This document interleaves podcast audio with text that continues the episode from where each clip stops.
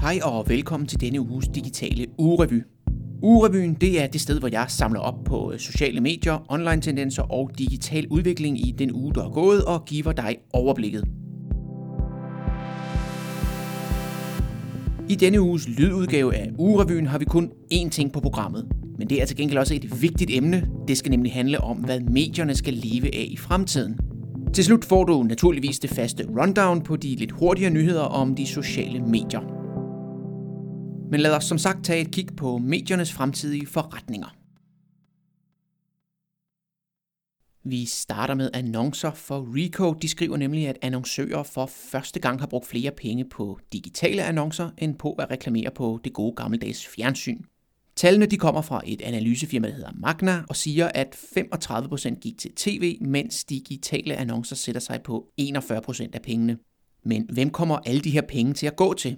Ja, en stor del af dem kommer formentlig til at gå til Google og Facebook, også kaldet duopolet, som sidder på en stor del af markedet for digitale annoncer. Computerworld de skriver, at de to store tilsammen sidder på hele fireogfirs procent af det globale marked for online-annoncer. Hvis du hører til dem, der synes, at Google og Facebook fylder for meget i mediemarkedet, jamen så kan du læse en artikel om, hvordan de lige nu er ved at blive undersøgt i Australien for at have det, man kalder disrupted markedet for nyheder. Ifølge Reuters så handler det om, at man simpelthen er bekymret for fremtiden for journalistikken og kvaliteten af nyheder. Men hvis man nu skal dominere et marked, så er det nok ikke dumt, at det er inden for online-annoncer. The Drum de skriver nemlig, at online-annoncer vil stå for fireoghalvfems procent af væksten i den mængde penge, der bliver brugt på annoncer. Og det lyder jo godt for online-medierne, at en stadig større del af de penge, der bliver brugt på annoncer på verdensplan, går den digitale vej. Men det betyder altså ikke, at træerne vokser ind i himlen.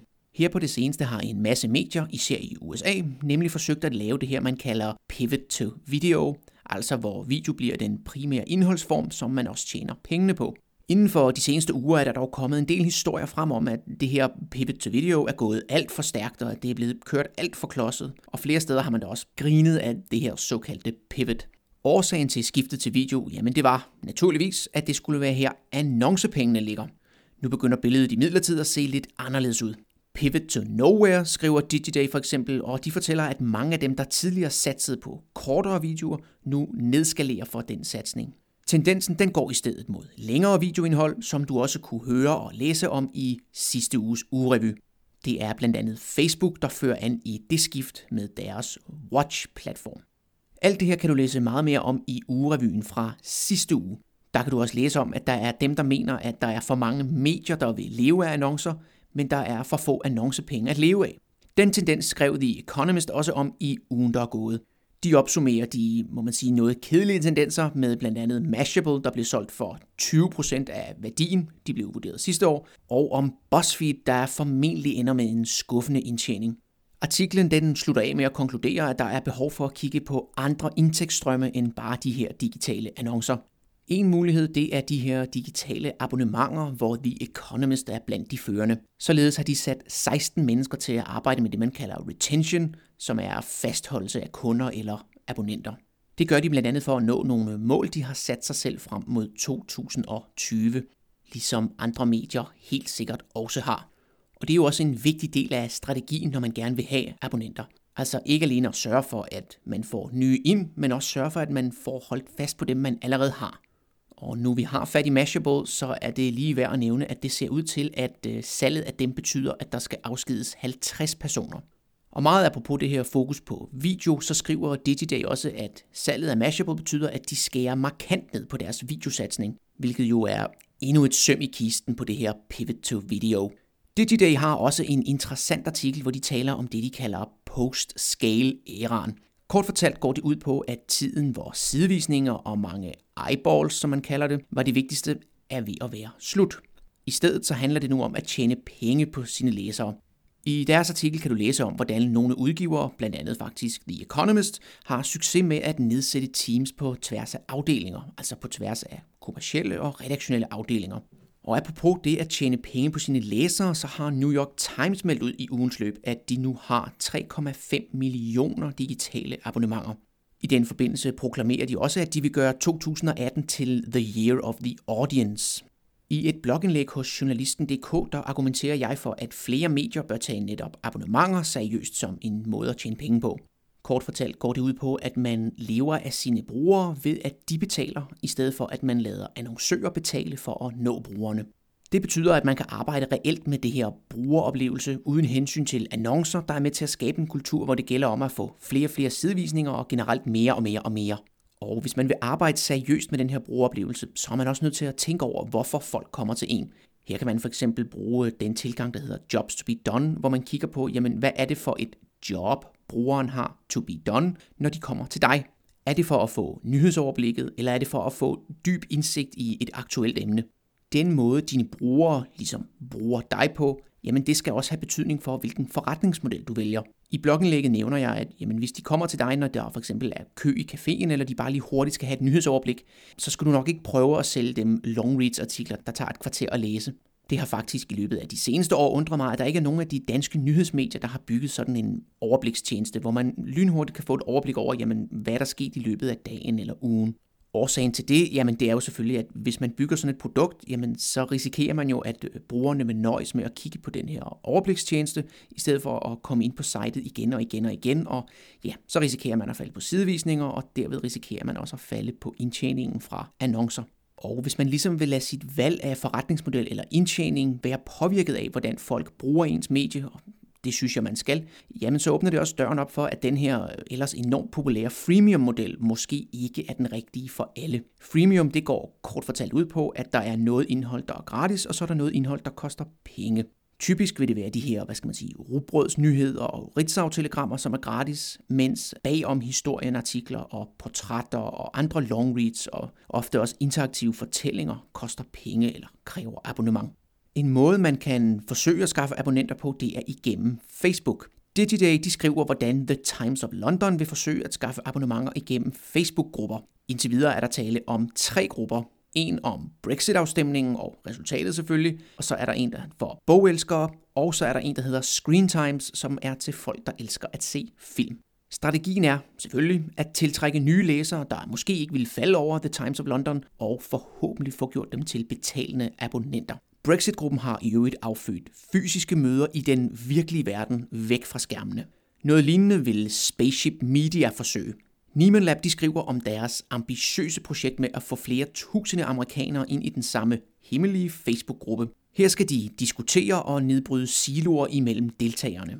Apropos digitale abonnenter, så skriver MediaWatch, at Ekstrabladet har sat digitale salgsmål for de enkelte redaktioner. Det fælles mål for hele Ekstrabladet, det hedder halvfjerds tusind digitale abonnenter i to tusind og tyve. En anden måde at lade folk betale, det er ved at have det, man kalder støtter. Det betyder, at folk betaler et beløb, enten en gang eller et tilbagevendende beløb, og derved støtter de her udgivelser og medier finansielt. Der er som sådan ikke nogen betalingsmur, og Pointer de har en interessant artikel, hvor de har studeret nogle af de her medier, som altså lever af støtter i stedet for abonnenter. Endnu en måde at tjene penge på, det er det, man kalder Native Advertising. Det går kort fortalt ud på, at annoncer, der i høj grad som reglerne nu tillader, ligner det indhold, som ellers bliver udgivet hos et givent medie. Danske medier de har skrevet om en ny rapport, der konkluderer, at den her form for annoncering er en væsentlig forretningsmodel for medierne. Hvis du er interesseret, så er der i opsamlingen også et link til den her rapport. Den er udarbejdet af dem, der hedder Native Advertising Institute i partnerskab med The International News Media Association, som bliver forkortet I N M A. Vi runder af med et recap på de lidt kortere nyheder fra de sociale medier. YouTube de vil hyre ti tusind mennesker til at moderere. Det skriver The Telegraph, efter YouTube i den seneste tid har fået en del kritik for upassende indhold, som enten er målrettet til børn eller hvor børn medvirker. Det lyder jo lidt som noget, vi har hørt før. Facebook vil også hyre en masse mennesker ind til at moderere indhold, og tilbage i maj måned, der skrev M I T Technology Review, at selv tre tusind moderatorer ikke vil løse Facebooks problemer. Derfor er det ifølge dem også værd at stille spørgsmålstegn ved, om de her mange moderatorer vil løse YouTubes kæmpe udfordring. Vi taler trods alt om en videotjeneste, hvor der bliver uploadet tre hundrede timer hvert eneste minut. TechCrunch de har også skrevet om nyheden, og her kan du læse, at YouTube selvfølgelig stadigvæk også vil bruge algoritmer osv. Det ser ud til, at de nye lange tweets, efter Twitter fordoblede tegngrænsen til to hundrede og firs tegn for nylig, er mere populære end de korte, skriver BuzzFeed. De har kigget på data fra Twitter, og de lange tweets bliver hyppigere retweetet, altså delt videre, og liket end de kortere tweets. Og så giver Instagram dig snart mulighed for at arbejde lidt mere med dine stories. Social Media Today skriver, at det bliver muligt at vise sine stories frem i forskellige kanaler, kan man sige, på sin profilside. Det vil sige, at hvis du for eksempel har en masse stories, der handler om gadgets, ja, så kan du lave en stream af gadget stories, som folk kan se inde på din profil. Når en story udløber, og det gør den efter fireogtyve timer, så vil Instagram fremover gemme den i dit private arkiv. Herfra kan du så udvælge stories og bringe dem i spil igen. Det lader åbenbart til, at man skal uploade stories i stedet for gammeldags kedelige billeder, som Instagram jo oprindeligt handlede om, hvis man vil være med der, hvor musikken spiller. Facebook de forsøger ifølge Social Media Today at skabe lidt mere samtale ved at lade dig stille et spørgsmål, som du og dine venner så kan svare på. Det kan være klassiske ting, ala hvis jeg kun måtte tage én ting med på en øde ø, så skulle det være prik, prik, prik, eller hvis jeg kun gav én julegave i år, så var det til prik, prik, prik, og så videre. Den her nye funktion, den menes at være et af Facebooks bud på ligesom at holde noget snak i gang på platformen, mens mere og mere kommunikation flytter til chats og det, man kalder instant messaging. YouTube de har gjort status på året i en video, som du kan se inde på opsamlingen. Det har Facebook minsanden også gjort, og de har lavet en fin infografik, hvor du blandt andet kan se, at det øjeblik, som der blev talt mest om, faktisk var International Women's Day.